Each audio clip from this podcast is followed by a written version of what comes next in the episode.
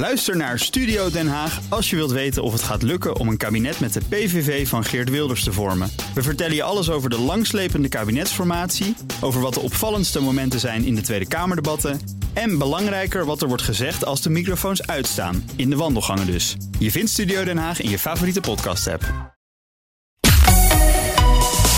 BNR Nieuwsradio. Boekenstein en de Wijk. Hugo Rijksma. Mensenrechten gelden voor iedereen.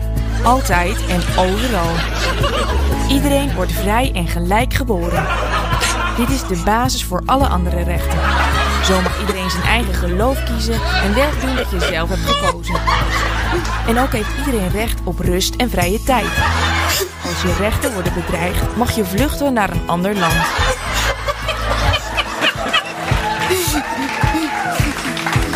Daar sta je dan met je mooie principes. Mensenrechtenkampioen Europa in crisis door een paar duizend arme sloebers aan de grens. Als je van migratie een wapen maakt. Welkom bij Boekenstein en de Wijk, op zoek naar de nieuwe wereldorde. Met in de studio. Op een of andere manier zijn zij hier wel altijd. Arend-Jan Boekenstein en, en Rob de Wijk. Maar we hebben geen mensenrechten bij dit programma. Onze gast is Thijs Reuten, Europarlementariër voor de PvdA. Welkom. Dank. Thijs, jij was twee weken geleden in Polen, ook in, in Litouwen... Hè, waar, waar ook mensen de grens overkomen vanuit uh, Belarus. Wat weet je over de mensen die daar dus nu vooral aan die Poolse kant... vastzitten aan, aan de grens, hoe het met hen gaat? Ja, wat natuurlijk het meest bijzondere was, was wat ik niet heb kunnen zien in Polen. Hè, want in Polen hebben wij, mijn collega Tineke Strik en ik waren daar uh, in beide landen. En wij hebben een verzoek gedaan om ook in Polen aan de grens te mogen kijken. Dat werd uh, uiteraard meteen geweigerd. En ook elk gesprek mm. met de regering was niet mogelijk. Huh? In Litouwen hebben we wel de grens uh, kunnen bezoeken.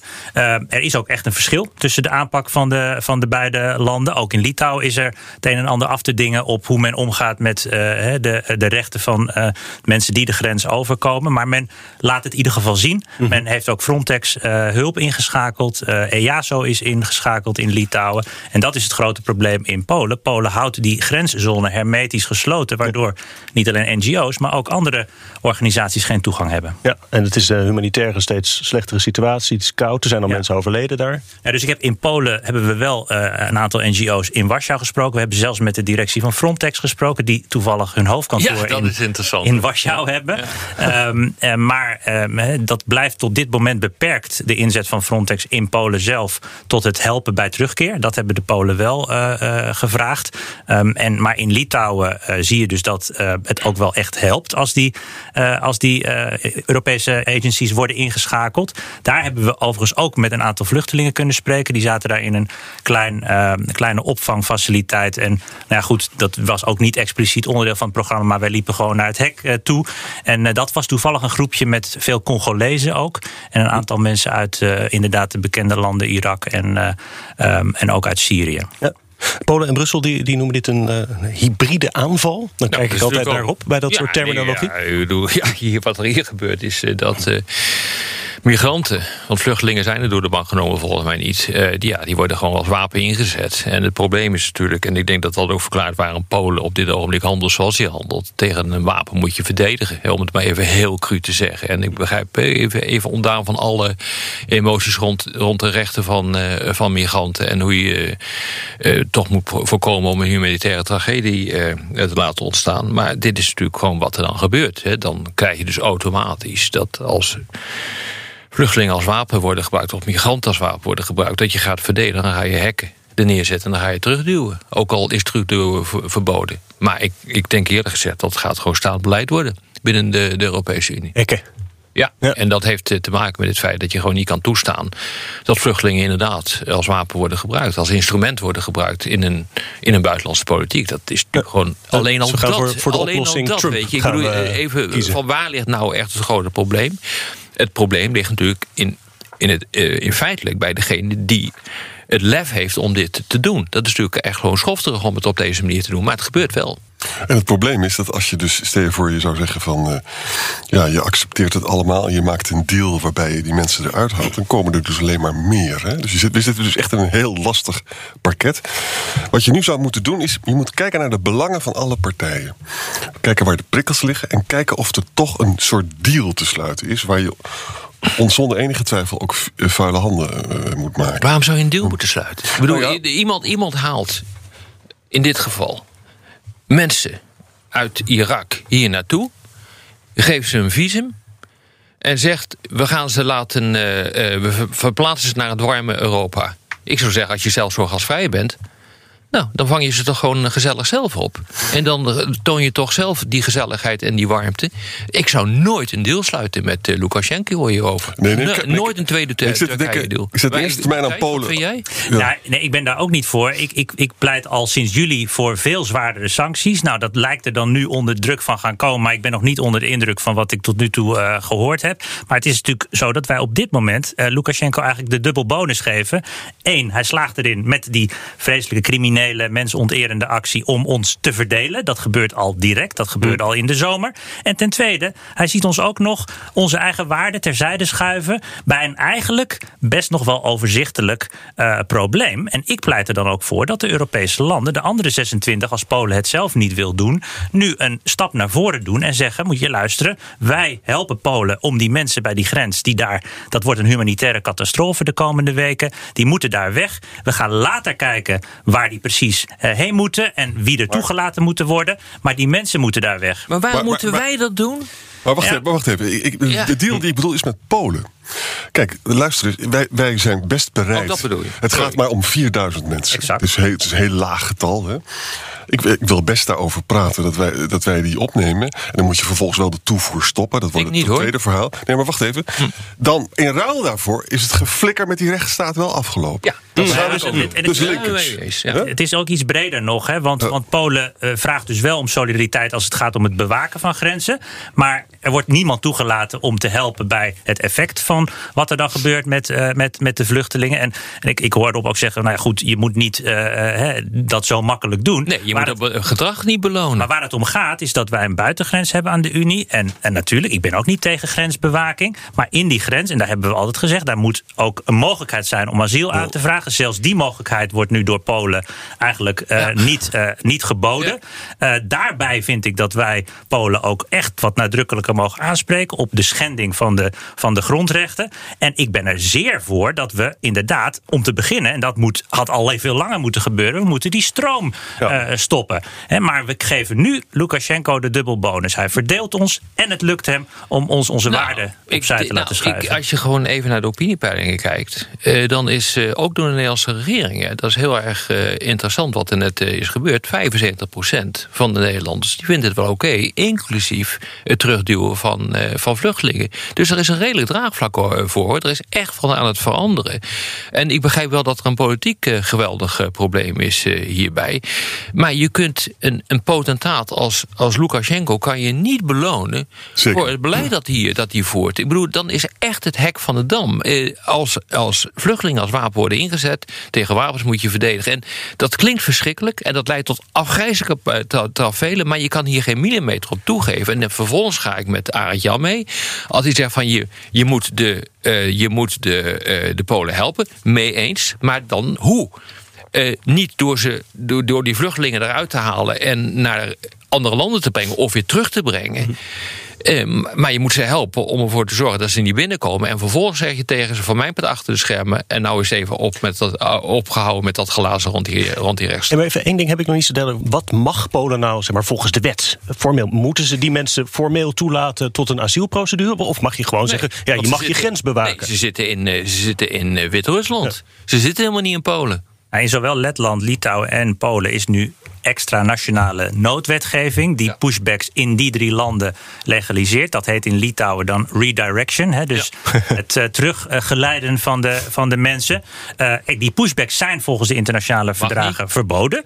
Ja. Uh, en, en ik denk dat het toch echt de moeite waard is om de beide aanpak uh, naast elkaar ook te doen. Hè. Lukashenko moet veel harder worden aangepakt. Ik ben echt ontzettend boos op de slappe houding van de commissie en ook van de lidstaten vanaf uh, de zomer op, uh, op dit punt. En ik ben ook nog niet zeker van dat de sancties die er nu weer aankomen, hè, dat gaat volgens een kruideniersachtige methode, waarbij het ene land dan weer iemand mag wegstrepen. En zo hou je een steeds korter lijstje over van het treffen bedrijven en, en, en individuen. Mm -hmm. Dat is vreselijk en dat is heel slecht. Maar daarnaast is dit natuurlijk ook precies wat we vijf jaar hebben laten liggen. Een asiel- en migratiebeleid voor heel Europa. We wilden dat niet meer wat we in 2015 hebben gehad. We vinden, ik vind Moria een van de grootste schandvlekken van uh, Europa. Maar we krijgen op, de, op deze manier nooit vat nee, op dit, dit heeft, probleem. Thijs, dit heeft niks te maken met een migratiebeleid. Dit heeft te maken met een potentaat uh, die bezig is om vluchtelingen als wapen Eens. te zetten. Ik ben het volstrekt eens met je opmerking over het uh, migratiebeleid. En ik vind ook dat Europa, als het nodig is, vluchtelingen moet kunnen ontvangen. Ik bedoel, daar hebben we ook internationale verdragen voor. Maar dit is een heel ander verhaal. Dit heeft niks met humaniteit te maken. Dit is een veiligheidsprobleem. En als je het als veiligheidsprobleem bekijkt, dan kom je ook tot andere conclusies. En daar zit het grote probleem in. Dit heeft niks te maken met humanitair. Hier wordt bewust een humanitaire ramp gecreëerd. Dat is precies wat Milosevic deed in 1999 tijdens de Kosovo-oorlog. Ja. Hij jaagt die uh, of Marokko met Spanje. In, uh, dit is gebeurd ook met, het, met de aanvallen van Rusland op Aleppo. Jaagt de vluchtelingen de grens over.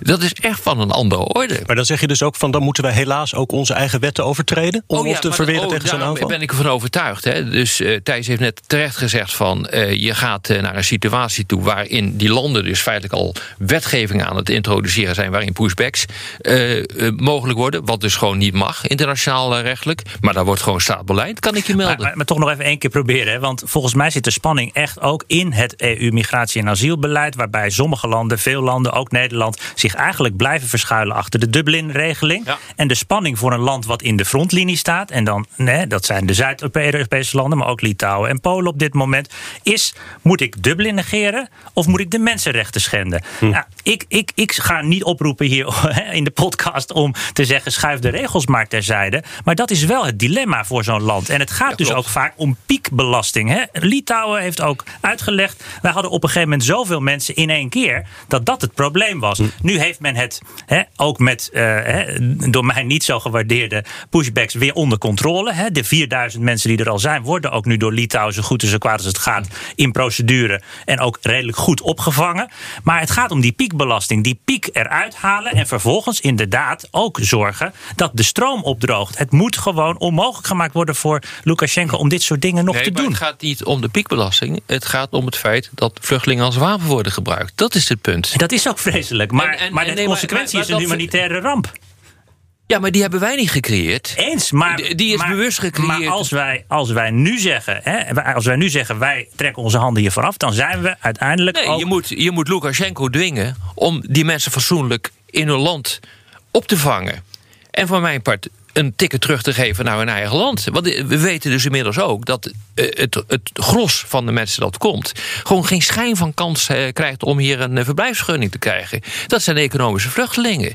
Eh, en ik vind echt, ik bedoel, ik ben wel absoluut voor een humanitaire aanpak. Maar dit is echt een ander verhaal. de mensen Helaas. die, maar de mensen die het Poolse grondgebied bereiken, of aan de Poolse grens bij een border crossing zijn, die moeten de mogelijkheid hebben om in Polen asiel aan te vragen. Dat is de regel. En daar zal ook Polen zich, wat mij betreft, aan moeten houden. De mensen die nog in Belarus zijn, nog in Minsk, ja, daar kun je ook nog hè, eh, van zeggen. Nou ja, goed, die, die, die, die, zin- zijn daar nog, die zijn nog niet aan die Poolse grens. Ik, ik, ik Maar daarmee, daarmee zet je de, de deur open voor potentaten die dit soort verschrikkelijke gedrag aan banden leggen. Ik bedoel, je gaat je toch ook beschermen tegen een cyberaanval vanuit eh, Wit-Rusland? Wat krijgen we nou? Dat doe je toch ook?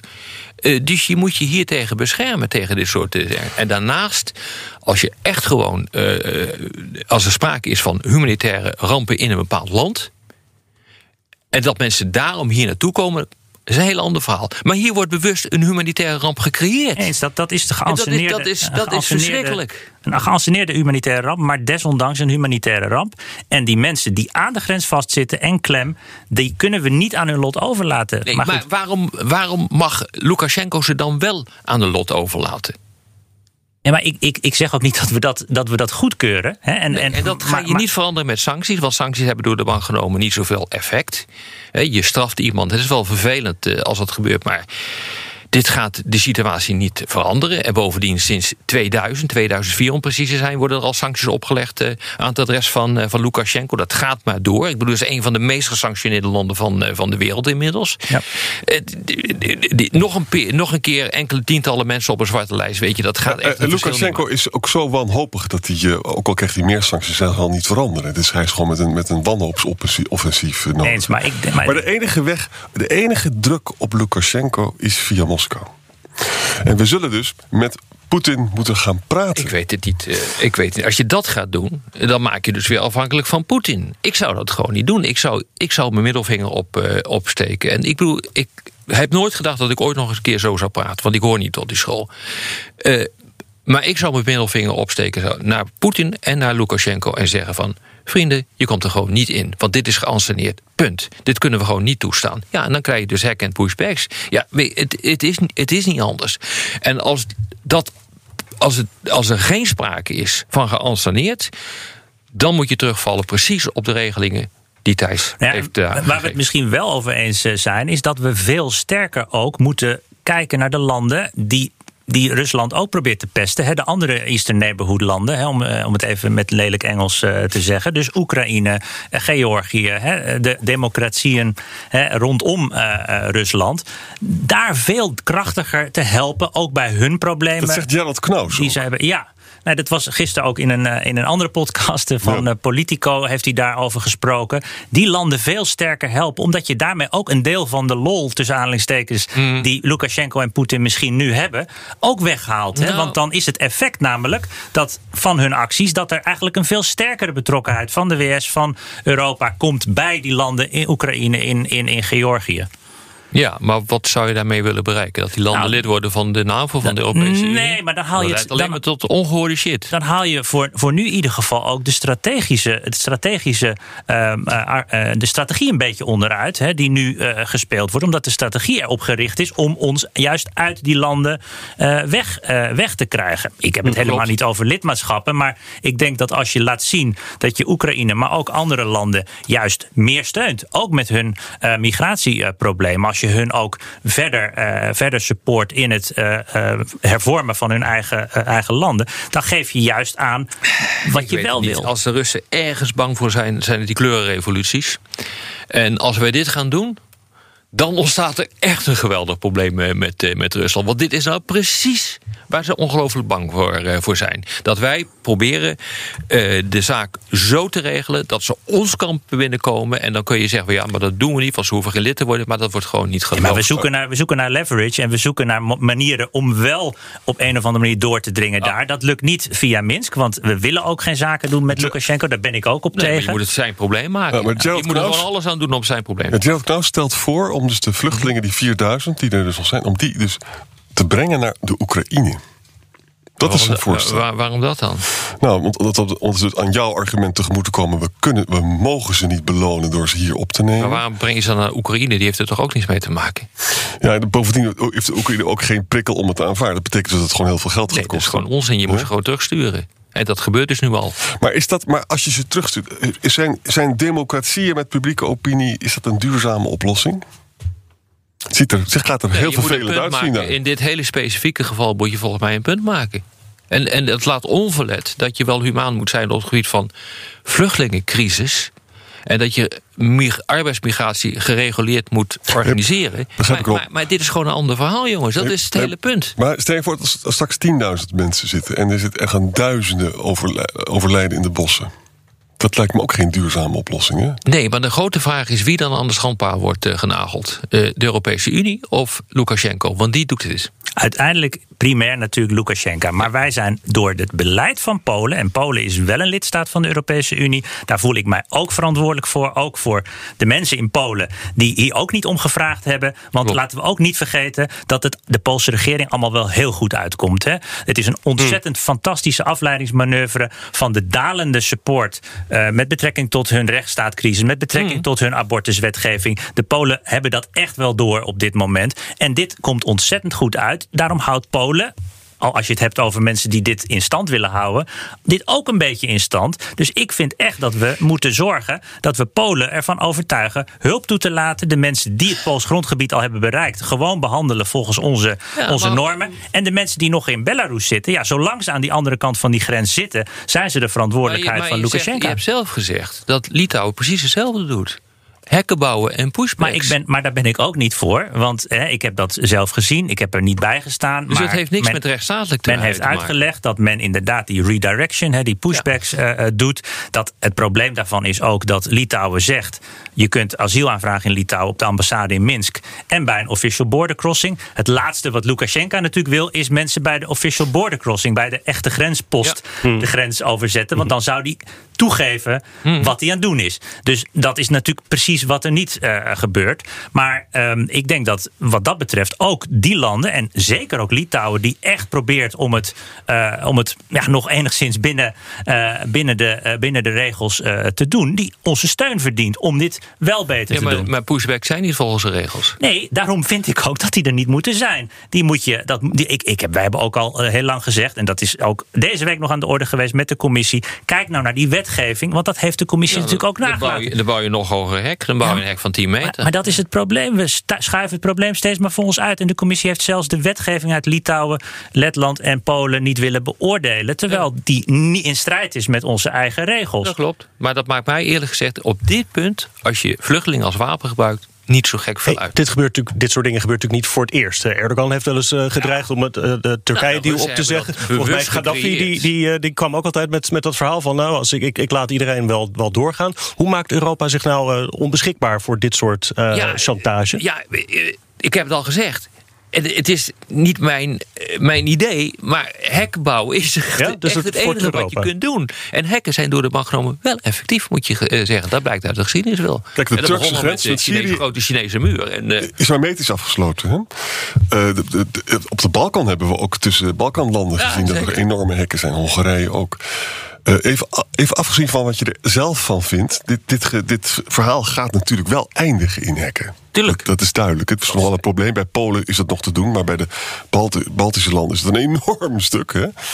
Eh, en daar zullen ze ook hulp bij vragen. De Europese Commissie is daar over dat vraagstuk ook verdeeld. Hè? Von der Leyen wil daar niet voor betalen. Maar de anderen willen dat weer wel. Hè? Dus het is wel weer. We zijn wel weer ongelooflijk verdeeld. Hè? Ja. Ik zou, ik zou tegen Lukashenko zeggen van... moet je horen, vriend, eh, wat je doet kan niet. Eh, als jij eh, zo humanitair eh, te werk wil gaan, dan vang je ze lekker op. Hè, wij hebben continu ook binnen de Europese Unie discussies... over het opvang van vluchtelingen in de regio. Je vangt ze lekker op, je zet ze in een mooi hotel neer. Wij komen naar je toe en we, we, we beoordelen van geval tot geval... of ze de Europese Unie kunnen worden ingelaten. Nou, als je dat gaat doen, moet je eens kijken wat er gaat gebeuren. Ik ben echt heel benieuwd. Wat vind je Nee, thuis? maar eh, om het even goed te begrijpen, jij zegt nu, we moeten juist met Minsk in gesprek gaan en zeggen, wij komen ze bij jullie, je moet gewoon tegen wij komen Minsk ze bij jullie Ja, eh, natuurlijk. beoordelen Ja, die natuurlijk. aanvragen. Wij komen gewoon in, eh, in Wit-Rusland beoordelen of die, vra- eh, of die vragen, de aanvragen oké zijn. En zo niet, dan zijn we zelf nog bereid om een ticket terug te betalen. Nou, ik ben heel benieuwd wat er dan gaat gebeuren. Het is een ongebruikelijke manier van doen. Maar in de internationale betrekking moet je soms ongebruikelijke dingen doen om je gelijk te krijgen. En je moet hem gewoon het blok zetten. Je moet het zijn probleem maken. Ja, nou ja ik, denk, ik denk dat voor een deel hè, mijn oplossing, namelijk de oplossing om in ieder geval aan onze kant van de grens ons aan onze eigen regels te houden. En dus Polen ervan te overtuigen dat dit zo niet eh, kan, hè, de, de pushbacks. En dat men aan ieder geval aan onze kant van de grens die regels handhaven. Dat dat ook al een heel groot deel Ja. van de lol voor Lukashenko eh eraf Maar haalt. geen pushbacks betekent hogere hekken. Ja, zo, maar- zo simpel is dat. Maar- Dan ben, je daar, maar- ben je daar dan wel voor? Nee, ik, ik, ik, ben, ik ben helemaal niet zo voorstander van hekken. En zeker niet van muren, zoals bepleit zelfs door eh, de eh, voorzitter van de Europese Raad. op de dag dat we herdachten dat de Berlijnse Hmm. muur is gevallen. Muren zijn in het algemeen geen succes Jawel, gebleken niet- in, de, in de wereldgeschiedenis. Historisch gezien zijn muren een groot succes.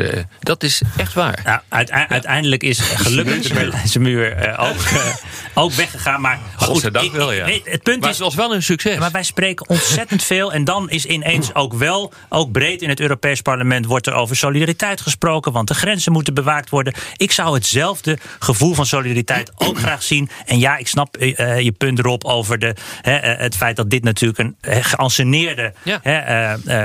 opzettelijk gecreëerde crisis is. Maar wij moeten kijken naar ook wat we zelf hebben laten liggen de afgelopen vijf jaar. En het hele element van hekken en grenzen heeft ook te maken met dat Europese asielmigratiebeleid wat we niet op orde hebben gekregen. De tijd is op. Ik ben niet eens toegekomen aan dat pingeltje tussendoor. Hè. Dat, Nee. dat, nou ja, goed. De emotie liep zo hoog op. ontslagen wordt nu. eh, Op de radio zijn we klaar, maar in de podcast gaan we door met luisteraarsvragen. Luistert u op de radio, dan verwijs ik naar Apple Podcasts, Spotify of boekesteinaandewijk.nl. Kokolo Ergosum vraagt... waarom doet Lukashenko dit nu? Hij dreigt ook al de gasleiding dicht te draaien. Zit hij op zwart zaad? Is het een opdracht van Poetin? Wat is de relatie met de nauwe band tussen Wit-Rusland en Rusland... die Lukashenko en Poetin maar niet voltooien? Ik vind het een lastige vraag. Want de relatie tussen eh, Lukashenko of Lukashenka eh, en Poetin is helemaal niet zo goed. Echt niet. Gewoon heel erg slecht. Eh, natuurlijk eh, probeert eh, Poetin Wit-Rusland als een soort uniepartner te zien. maar dat wil Lukashenko in- inmiddels al niet meer. Het is gewoon lastig te beantwoorden. En dan die, wat echt een interessant punt is, is die, die gasvoorziening. Er loopt inderdaad Jamal pijpleiding loopt dwars door Wit-Rusland heen. Maar de afgelopen weken heeft het gas vooral gestroomd vanuit Duitsland in de richting van Rusland. Ja. Dus als je hem nu gaat afsluiten, dan is mijn idee dat er helemaal niet zoveel gaat gebeuren. Bovendien zien we dat de certifice- certificering van eh, eh, Nord Stream 2 op gang begint te- komen. En misschien wordt daar nog een beetje, eh, een beetje vaart achter gezet. En dan heb je die hele Jamal-pijpleiding in mijn optiek helemaal niet meer zo nodig. Dus Polen zat er al niet eens mee. Met, met, dat- met het dreigement. En ik denk Duitsland ook op dit ogenblik niet. Of ik moet het verkeerd zien. Nou ja, dat zou op zich goed nieuws zijn. Eh, Ik heb inderdaad ook wel iets van verschillende berichten over percentages van waar het gas precies vandaan komt eh, eh, gehoord. Wat, om, wat ook niet onbelangrijk is, is dat het natuurlijk een inkomstenbron is voor Lukashenko. Ja, hè. dus, tuurlijk. dus, dus hij dreigt er wel mee. eh, maar snijdt zich ook in de hij vingers. snijdt zich ook in eigen, eigen tuurlijk, vingers. En tuurlijk. uiteindelijk zit de, de baas van de kraan natuurlijk in Moskou.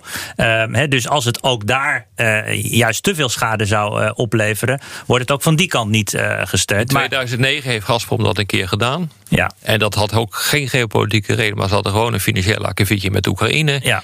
En dat, daarvan hebben ze gezegd, ja, dat is toch niet verstandig om dat nog een keer te Nee. doen. maar, maar dus Lukashenko heeft er ook eh, in die zin zelf eh, misschien, en juist als wij ook de sancties nog verder aanscherpen, geen belang bij. Omdat het een van zijn inkomstenbronnen nog is. Ja, Net als dat overvliegen. Hm. Maar de vraag was, waarom doet Lukashenko dit? Hij wil dus eh, van die sancties afkomen. Dat is een, een wanhoopsoffensief natuurlijk. Dat gaan we niet doen. We gaan het alleen maar verergeren. En Poetin vindt het heerlijk als Lukashenko verzwakt is. Want dan heeft hij meer greep Ik op Lukashenko. Maar Poetin is ook, en daarom bepleit ik dus ook om met Poetin te gaan praten. Poetin wil op termijn ook van Lukashenko af. Ja.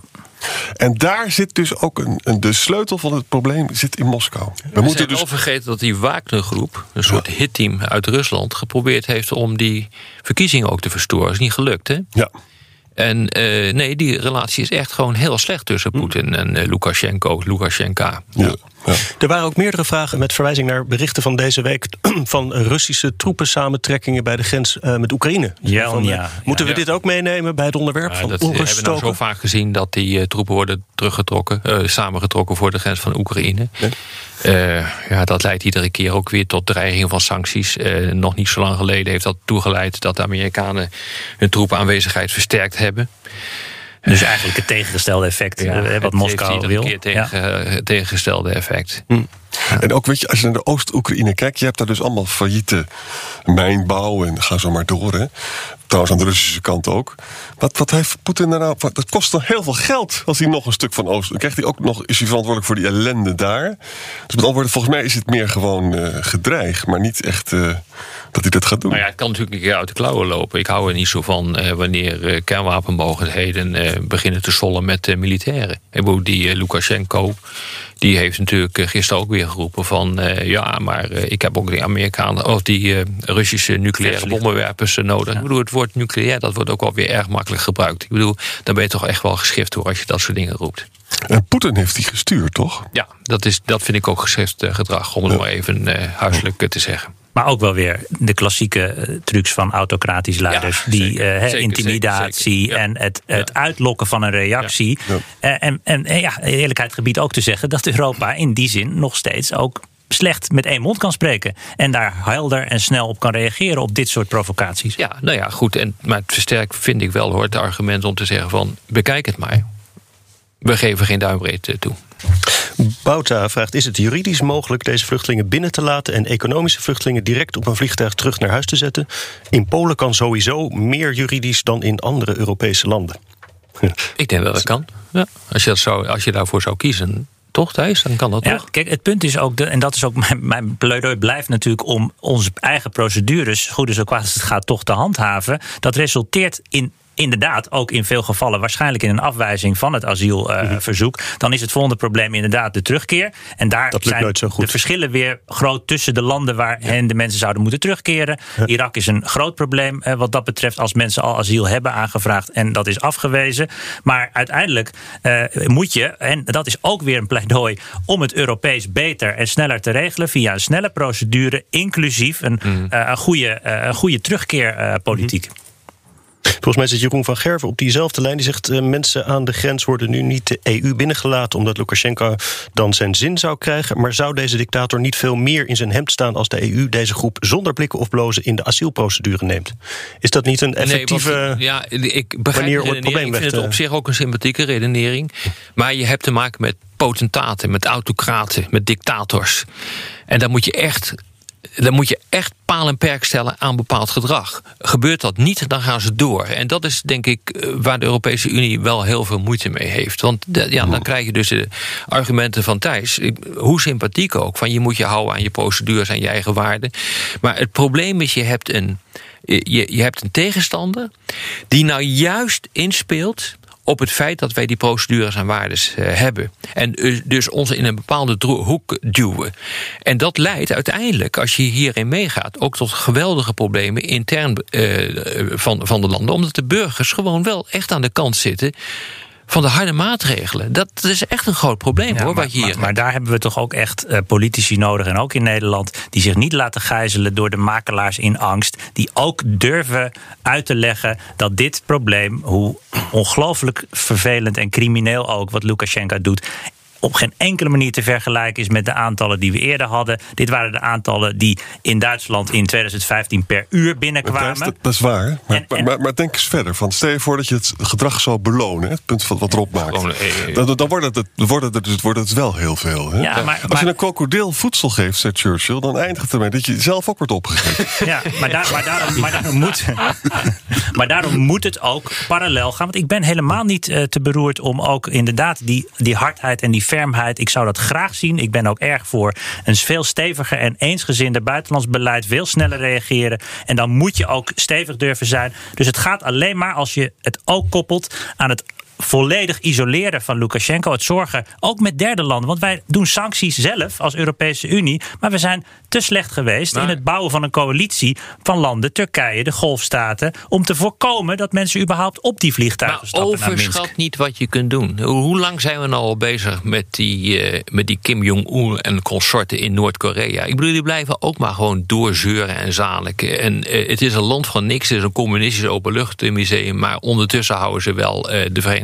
Staten bezig. Dus het, weet je, eh, het is niet een kwestie van sancties op, opleggen. Omdat je met sancties heel weinig kunt bereiken. Dat is allemaal heel vervelend voor degene die het eh, overkomt. Vraagt Sjoerd Sjoerds maar, eh, maar. Maar dat is een soort sanctie dat je dus gaat opleggen. Maar volgens mij is het niet zo dat Sjoerd maar nou elke nacht badend in het zweet wakker wordt. Omdat hij China niet meer in kan, om maar eens wat te noemen. Dus dat is, het, dat is het punt niet. Het punt is dat als je aangevallen wordt, dan, dan moet je verdedigen. En het praten komt daarna.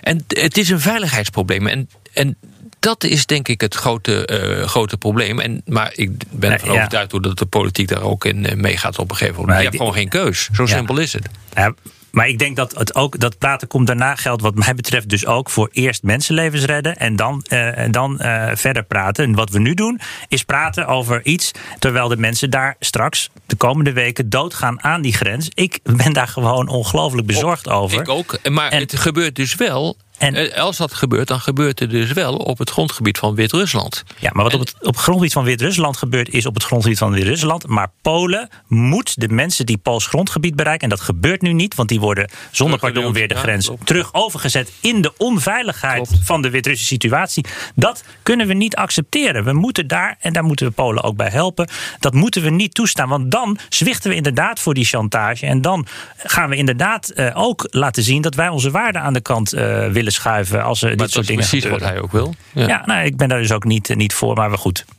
Volgende vraag. nou ja, ja. Ik had nog eh, meerdere mensen die een beetje met ons mee proberen te denken in hoe op zo'n hybride aanval te reageren. Cyber eh, oppert precies andersom.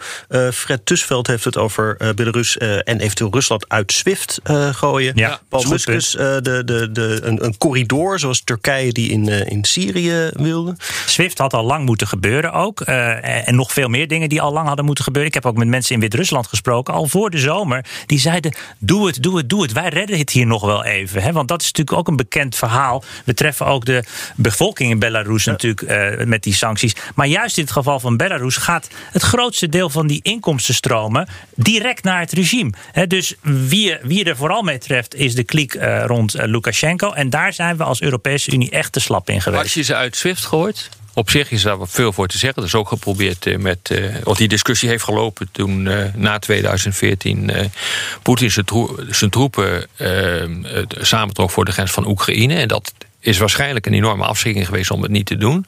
Maar als je dit gaat doen, dan sloop je dus de economie van, van Wit-Rusland totaal. Omdat je daarmee alle financiële transacties ook internationaal onmogelijk maakt. Maar dan kan ik je melden, dan wordt Wit-Rusland heel snel onderdeel van Rusland. Want Rusland heeft een alternatief. Om nu een alternatief voor SWIFT eh, te ontwikkelen. Omdat ze zich Exact. kapot hebben geschrokken van wat er een aantal jaar geleden is gebeurd. Rusland Dus, heeft- ja, de vraag is thuis, wil je dat? Nou ja, kijk, o- ik, ik ben voor, eh, heel erg voor een korte, snelle klap. Hè? En eh, als dat op korte termijn zorgt dat die. Want ik- kijk, ik denk ook namelijk, en zo plat is het volgens mij ook. Al die mensen die die vliegtuigen leveren, die willen ook betaald worden. Hè? Als er ook maar enige twijfel ontstaat, ook bij anderen, dat Lukashenko niet meer aan zijn betalingsverplichting kan voldoen, is dat ook een manier om het snel op te laten houden. Ik vond eigenlijk voor de zomer al dat we één kans hadden om dit goed te doen. Eh, laten we die kans dan nu grijpen. Hè. Elke crisis kan ook weer een moment zijn om wel eh, de goede dingen eh, te doen. En ik denk dat als het een korte, snelle klap kan zijn, gecombineerd met ook een andere houding aan de Europese kant, dat we misschien eh, een stap verder kunnen komen vanuit deze vreselijke hoor. situatie. Want er zijn historisch weinig voorbeelden van. Eh, als je gewoon kijkt hoe sancties uitgewerkt hebben, dan, eh, dan werkt het meestal niet. Je kunt wel iets voorkomen. Hè, dus dat er bijvoorbeeld nog meer eh, eh, eh, migranten via de, de Wit-Russische route naar Europa Ja, komen. maar dat is het hoofddoel dat natuurlijk. Zou, dat zal al aardig zijn, maar het maar denk niet dat je dit probleem helemaal kan. Eh, met een- Dat je hem terug kan schoppen in, in je hok. Dat gaat je niet lukken. En de geschiedenis is ook interessant. Hè? De Ieren hadden een participatie in een leasemaatschappij. Ja. Die hebben dus de afgelopen week zijn ze omgedraaid. Zo gaat dat binnen de Europese Commissie. wordt eindeloos over gesproken. Nou, de Italianen kopen heel veel eh fosfaat, hè, kunstmest eh, van eh, Potash, ja. potash. Ja, ja. En die, ja, die willen daar wel mee doorgaan. Die hebben dat nodig. Het Ja. alternatief is geloof ik Marokko. Hè? Ja, maar, maar, dat is dus echt te gek voor woorden. Hè? En ook via de Rotterdamse haven zijn er nog wat, wat Oh ja, handelsbelangen. olie, gas. dus het is al te gek voor woorden die dat onderhandelen over die sancties tussen die lidstaten, waarbij dan iedereen wat mag afstrepen. Het is werkelijk hè, vreselijk, omdat het. Als het nou met een land zou kunnen, een relatief kleine economie, Ja, niet kan. zo divers, Eh, dan zou het met Wit-Rusland kunnen. Ja, maar je, als je dat dus gaat doen, als je alles tegelijkertijd gaat doen, als ik het voor het zeggen had, zou ik dat dus niet doen. Eh, er zijn al enorm veel sancties. We weten dat sancties niet 100% effectief eh, zijn. Wel iets eh, kunnen bereiken, maar dan zou ik langzaam verder druk op, eh, op eh, voeren. Want er komen nog gewoon meer, meer dingen op ons af. Nee, Eh, als je dus ja. nu al uit, eh, uit eh, SWIFT flikkert, of je, je gaat geen portage meer Ja. importeren, waar je ze heel hard mee raakt, dan heb je verder ook geen escalatiemogelijkheden. Goed, dan ben je Dus je, je hebt echt een escalatieladder nodig die je gedurende meerdere maanden kunt inzetten. Ja, maar sinds juni hebben we dus niets nieuws meer gedaan. Hè? En daarom had ik in juli dus gezegd: ga nou beginnen met het voorbereiden van dat pakket. Dat had ik, vind ik prima. Ja, wat je zegt. Rob. Als we een goede strategie hadden met een duidelijke escalatie. Die heb je nodig, hoor. Ook laten zien aan Lukashenko: als je dit niet, dan komt dat eraan. Ja, Hè? dat maar, zou ik maar, doen. Maar we hebben vier kostbare maanden eh, laten, laten verlopen. er ligt natuurlijk wel weer een pakket met 33 extra mensen die eh, moeten worden. Ja. eh, nou ja, Ja. en zo. Ja. Hey, misschien nog eentje, eh, de- denk ik aan nu je het hebt over escalatie. Hoe gevaarlijk is het feit dat er nu gewapende soldaten tegenover elkaar aan de NAVO-grens staan daar? Ja, op zich, op zich is dat wel link. Want het kan gewoon misgaan. Als er over en weer wordt eh, geschoten. Nou, dan moet ik nog eh, kijken wat er gaat gebeuren. Maar wat, dan, eh, wat er dan gaat gebeuren, kan ik je melden. Is dat de NAVO wordt ingeroepen. Dan is het geen kwestie meer van de Europese Unie met wel sancties. Maar dan wordt A, artikel 4 ingeroepen. Consultatie. En als dat niks oplevert, of als dat wel oplevert dat er dus inderdaad een direct veiligheidsrisico is, dan Artikel wordt artikel 5 ingeroepen. En een aanval op één is een aanval op, andere, op alle. Dan hebben we echt een probleem hoor. En dan, eh, dan, dan kan je er misschien wel niet aan ontkomen dat ook Nederlandse troepen eh, in de richting van de, van de grens worden eh, gedirigeerd. Het lijkt me dus ook een goede reden om wel met Poetin te praten. Ja, exact. Ja, en ook omdat, ook omdat wat En je met, en, met, en met Lukashenko. Ja, maar ook omdat natuurlijk wat je wel vaker ziet, maar jullie weten daar nog meer van dan ik, dat natuurlijk heel veel conflicten in onze wereld vandaag de dag eh, proxies zijn hè, voor niet, hè, voor niet eh, echte conflicten die men niet op de spits wil drijven. Je ziet het ook natuurlijk in het Midden-Oosten eh, heel veel. En dit is natuurlijk ook eh, iets waar het ook niet in het belang is uiteindelijk van Poetin eh, om dit conflict daadwerkelijk Exact. eh, tot, tot, tot een echt conflict te laten komen. Dat is een beetje mijn positievere kijk dan weer. Hè, dan, dat is- dan, dat is het dan, dan, dan, dan Rob. Hè, dat ik zeg, nou ja, Ja, goed. je moet wel ik- positief ook ben ik niet hoor. Nee, maar dat, daarom is het ook een goed evenwicht. Maar, hè, dus ik hoop wat dat betreft dat iedereen ook dat, dat hoofd een beetje koel houdt. Maar we moeten wel alert zijn, ook in de nabije toekomst, veel meer op dit soort proxies voor conflicten die eigenlijk misbruikt worden eh, om, eh, om, om iets anders niet te hoeven doen. Ja. Dit was weer Boekestein aan de Wijk. Namens Arjan Boekestein en Rob de Wijk zeg ik dank voor het luisteren. Speciale dank aan Thijs Reuten. En tot volgende week. Mooi. Mooie discussie. Hier kwam het echt heel mooi naar voren. Ja, vond ik ook. Het hele dilemma is geschetst. Je deed het heel goed. Enorm dilemma. En mensen mogen zelf bepalen waar welke ze staan. Ja. Ja. Ook Bas van Werven vind je in de BNR-app. Ja, je kunt live naar mij en Iwan luisteren tijdens de ochtendspits. Je krijgt een melding van Breaking News. En niet alleen onze podcast Ochtendnieuws, maar alle BNR-podcasts vind je in de app. Download nu de gratis BNR-app en blijf scherp.